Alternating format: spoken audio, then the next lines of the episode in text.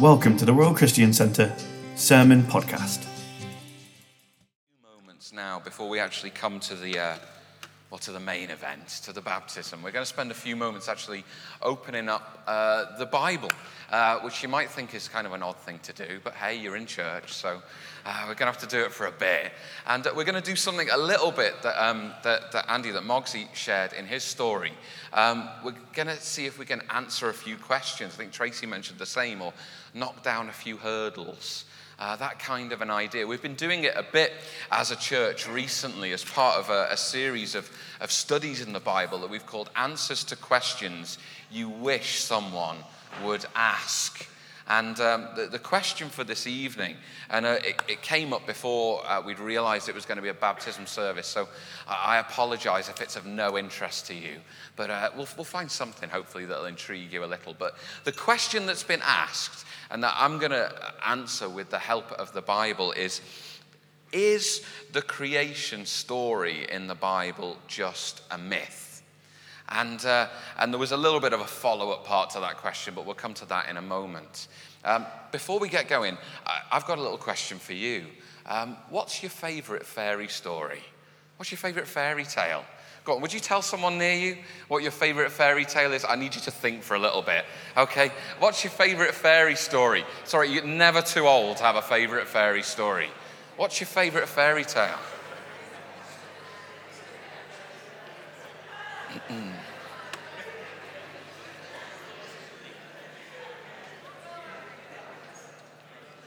Few of you are stonily resisting talking about fairy stories far too old for this kind of nonsense. But uh,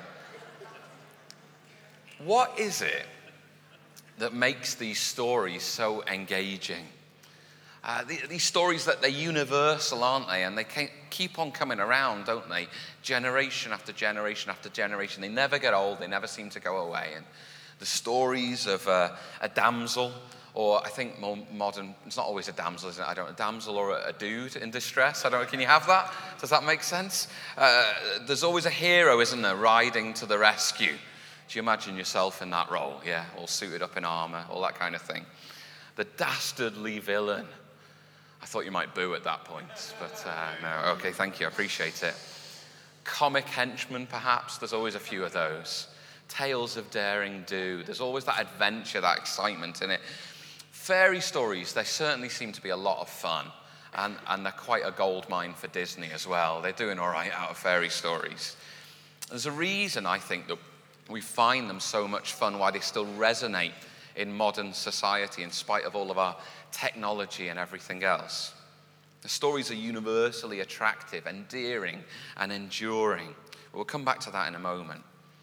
When we read the Bible, if you ever do, you have to be aware of what it is that you're reading. 66 books in the Bible, written by more than 40 authors over a period of approximately 1,500 years. It was written in just three main languages, but a pile of different styles. There's history books in there, there's poetry, there's wisdom literature, prophecy, gospels, letters, apocalyptic writing as well. It is the best selling book of all time and interestingly, the most shoplifted book of all time as well. I don't know how they get the information on that, but it is. And uh, it's defined, I would suggest, an awful lot of the world in which we live. Legal structures, societal structures, even family life to an extent draws upon some of the stuff that we find in the Bible. And it still remains central to the lives of many people around the world, even a decent number of us here in the UK. The Bible has some pretty big claims about itself. It states that it is not just written by people, but it's the inspired word of God, breathed by God, actually, through human authors putting down the very words of God. It's not just the random, excited musings of people way back when. But for you and for me tonight, why should we pay attention? Why should we pay God's ideas, God's wisdom attention? I think actually we've heard already, uh, in spite of anything I'm going to say, we've heard already four more powerful reasons why we should pay attention. And that's lives. Lives changed. lives made new, lives given hope and lives given purpose, lives full of thanks and thanks to God. You've heard those stories. That's probably the most powerful thing that you're going to hear tonight. I don't mind saying that. But when we address every area of life, every little question, everything that might trouble you or interest you or intrigue you, the Bible has something to say about that. Why should you pay the Bible attention? When we talk about this subject, the subject of the origins of the universe, of the world, and ourselves too, isn't the Bible just full of fairy tales and myths and legends? Hasn't science disproved the Bible? And the other part of our question tonight is what about the dinosaurs? Sorry, I couldn't resist that. Thought we just needed a bit of a. No, all right, that'll do, that'll do. Thank you very much. For those of you who don't realize that Jurassic Park there, obviously, we're getting a little excited this evening. Before we get into issues of science versus faith, I want to spend a moment considering why you, why I, why we should pay attention to what the Bible has to say about where we come from. Uh, I'm going to read a part of the Bible. So, in the true tradition of fairy tales, I shall ask you whether you're sitting comfortably. Yeah? And then I'm going to begin. All right, we're going back to Jackanory, I think, for some older. Well, anyhow, I'm not old enough. I'm going to read from the very beginning Genesis chapter 1. In the beginning, God created the heavens and the earth. The earth was without form and void, and darkness was over the face of the deep, and the Spirit of God was hovering over the face of the waters. And God said, Let there be light. And there was light. And God saw that the light was good, and God separated the light from the darkness. God called the light day, and the darkness he called night. And there was evening, and there was morning the first day.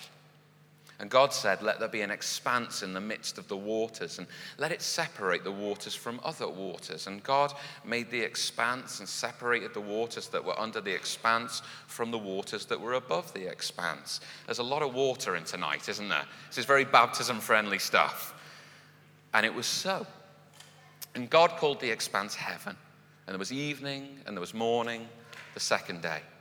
And God said, Let the waters under the heavens be gathered together into one place, and let the dry land appear.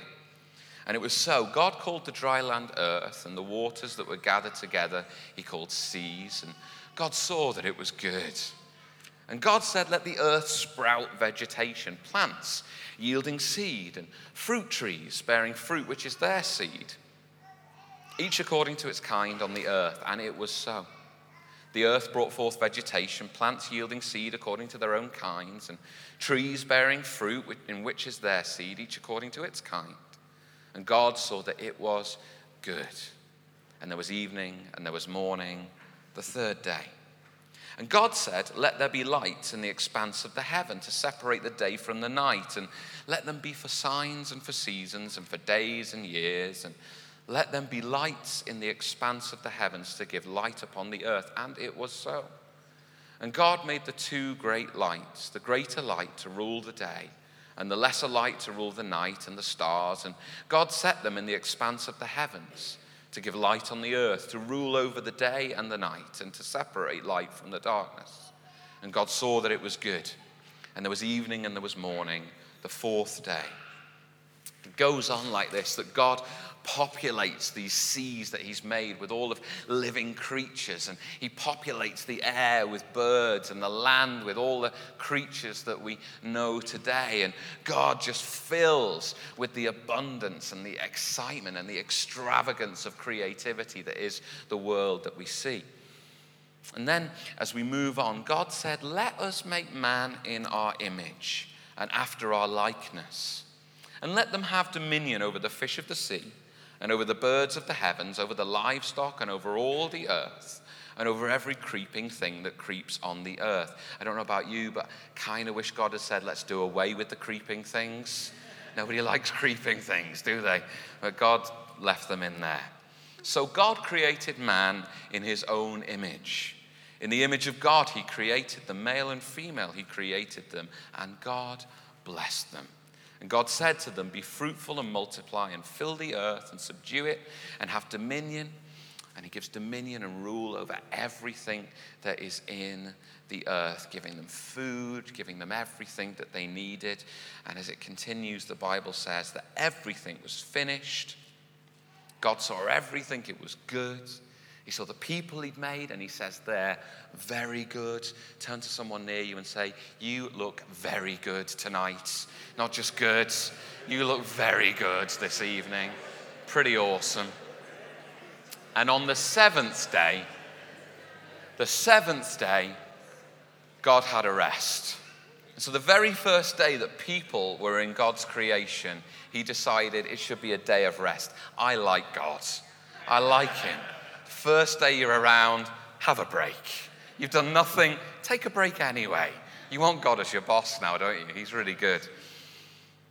Where you come from has a huge effect on where you're traveling in life. The fact that I live in Birkenhead, really close to the church here, affects how I get from A to B. If I want to go to Scotland, I'll use a certain route because I live here. If I want to go to Ireland, I use a certain. If I want to go to Timbuktu, I would use a certain route. Where I live affects how I get where I want to go. Sadly, often involves the M56, which, as we all know, is evil. Um, it's not a good motorway. But how we are, where we come from, affects where we're going. From a Christian worldview, I'd suggest that it's only the idea that humanity, you and me, are made in the very image of an almighty, all loving God that we've heard about in the stories of people tonight. This God makes us in his, his image, and it gives us an unshakable dignity. It gives us a sense of rootedness and the possibility of a homecoming to the God of our creation. It fills every day with meaning beyond the skill or decency of an individual, meaning that streams from a creator and can satisfy and empower all of his creations. It's this worldview that we find shot through the creation stories. We find these people created in the very image of God, destined to bear his image into the rest of his creation. These people made with care and with the perfect balance between work and rest, and made with a purpose that they might steward and tend and care for the earth, that they might reveal God's goodness, His grace, His glory, those acts of kindness that we've heard talked about already tonight, those ways of making a difference in the world in which we live. I think what we have here is more than just your average fairy story. But is it still science against faith?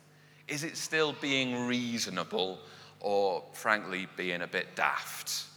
Is it still being a rational human being or taking a blind leap of faith, these kind of phrases that we hear bandied about. Well, for me, and, and I have a degree in zoology of all things. I don't know why they let me stand up here and talk about the Bible, but uh, animal biology is my degree. It's never for me been an issue of pitting science against faith. I've never had to make a choice to reject scientific method or evidence based reasoning. And on the other hand, I've never had to choose to reject faith in the God of the Bible, and the way He invites me and challenges me to live. I don't mean that actually I can put faith in one box over here and science in another box here, and if I don't ever let them meet, then everything's going to be okay.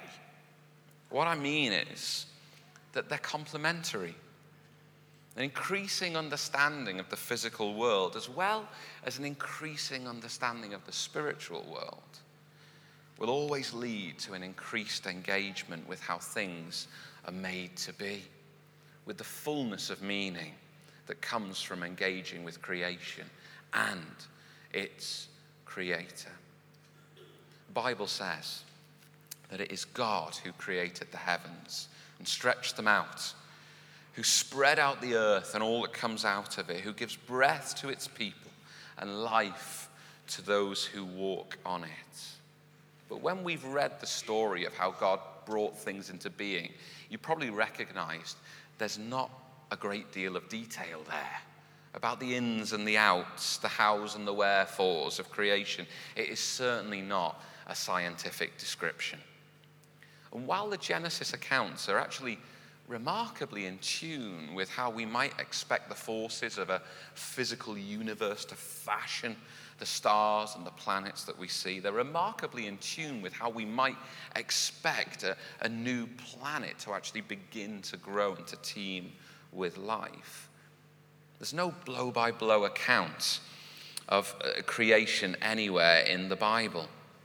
So I would suggest it's either wonderful or infuriating that the Bible simply shows a creative God bringing things into being solely by his own creative nature and by no more than the power of his command. The Bible perhaps says a little more than you think.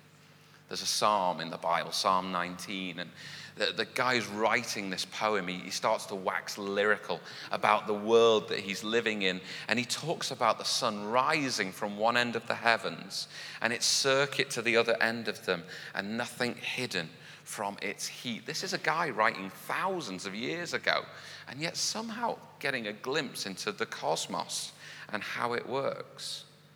Well, what does the Bible say? But what does the Bible not say? Well, can we just get rid of some hurdles? The Bible doesn't say about six 24 hour cycles of creation. It certainly talks about six days. But I wonder whether you noticed that it's only on day four of creation that the sun and the, and the moon are there. It's only then that these things that cause us to have 24 hour cycles of days come into being. So, goodness knows how long days one, two, and three were. The Bible also says that for God, a day is like a thousand years. And a thousand years is like a day. Not so much literally, but saying that a God who isn't bound by space or time, well, he can pretty much do whatever he wants and say whatever he wants. And time is incredibly elastic for God.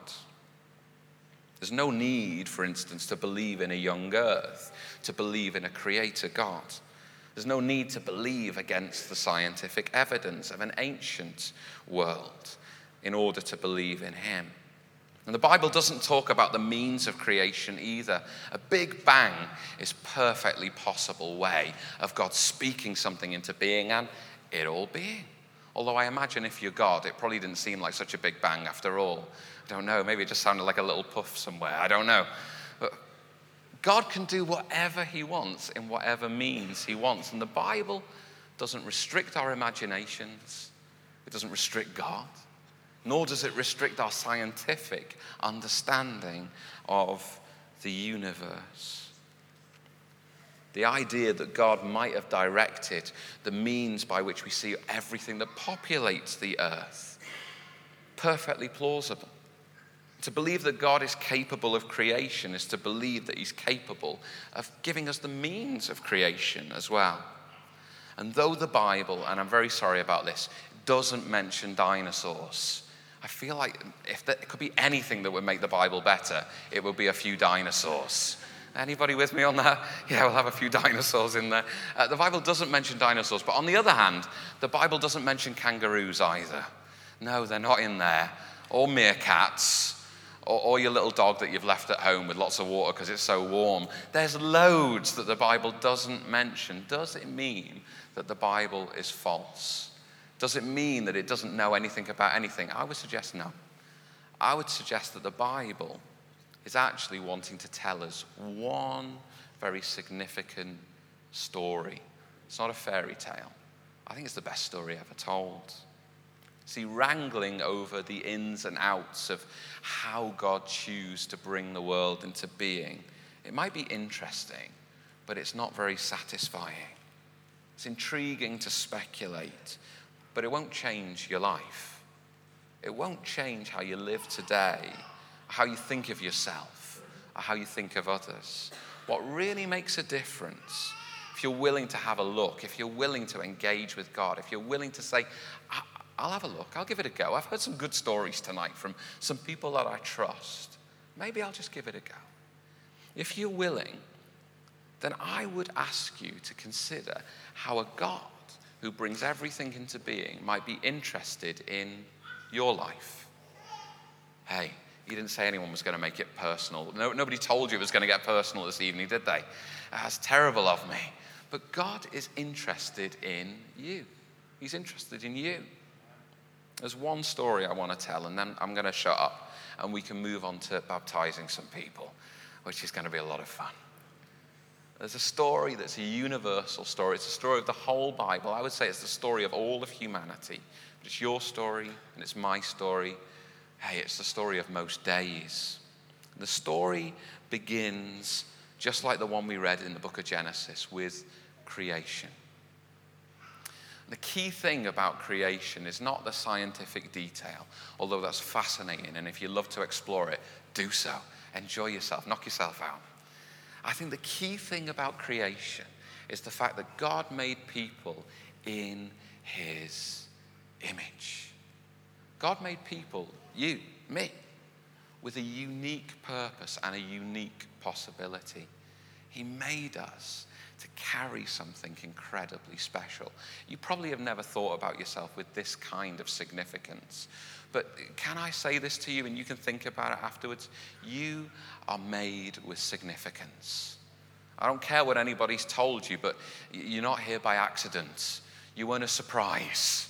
None of these things are really fundamentally true about who you are. You are made with significance. The Bible teaches that that significance falls apart when we take lives that are made in the image of God, we try to separate them from that God. The Bible calls this a fall. It's a way in which we actually move away from the possibilities of our life and move into something that is lacking in possibility, lacking in hope, lacking in purpose. But the Bible doesn't finish there. Actually, the Bible says God cares about you so much, not just to make you, but to find you in the place where you might be as far away from God as you could possibly be. Maybe you're as far away from God as you want to be. But God comes to you in that place and He says, I would love to make your life new. I would love to make your life again with all of the possibility that it was first made to have. I don't want you to live life separated from me, to struggle with the things of life on your own. Actually, I'd love you to know my hand upon your life, my love in your life, my care for you, making all things new. This is the story of the Bible. It's the story of everybody who ever places their trust in God. It's a story of being made perfectly and no matter how far you may think that you've fallen from that standard, no matter how far you think you've gone away from God, God comes and makes us all new. He restores, He renews, He redeems. This is the story of creation. And it's the story of anyone and everybody who wants to know what it is to be a new creation in Jesus. It's the story of every day. My wife and I, we've got a, little lad, and not quite as little as that little one's just gone out. Our, our little lad's about to come up one. And uh, we love him very much, and he's absolutely fantastic. And like every parent, we think he's the best uh, child in the world. Uh, but if we were honest, one thing he doesn't do too well is sleep. Yeah, can I, can I get an amen from any parents? In the, yeah, okay. It's not brilliant, is it? Uh, this idea of creation, of the fall, of brokenness, of redemption, restoration. Honestly, it's kind of played out every single night because we might bath our little lad and he's just beautiful, smells beautiful. Yeah, I saw you just smelling your, your little lad there, Tracy. Yeah, okay. Smells fantastic. You know, look brilliant. Go to sleep. Absolutely amazing. Every child's beautiful when they're asleep. And you place them down. It's like the moment of creation.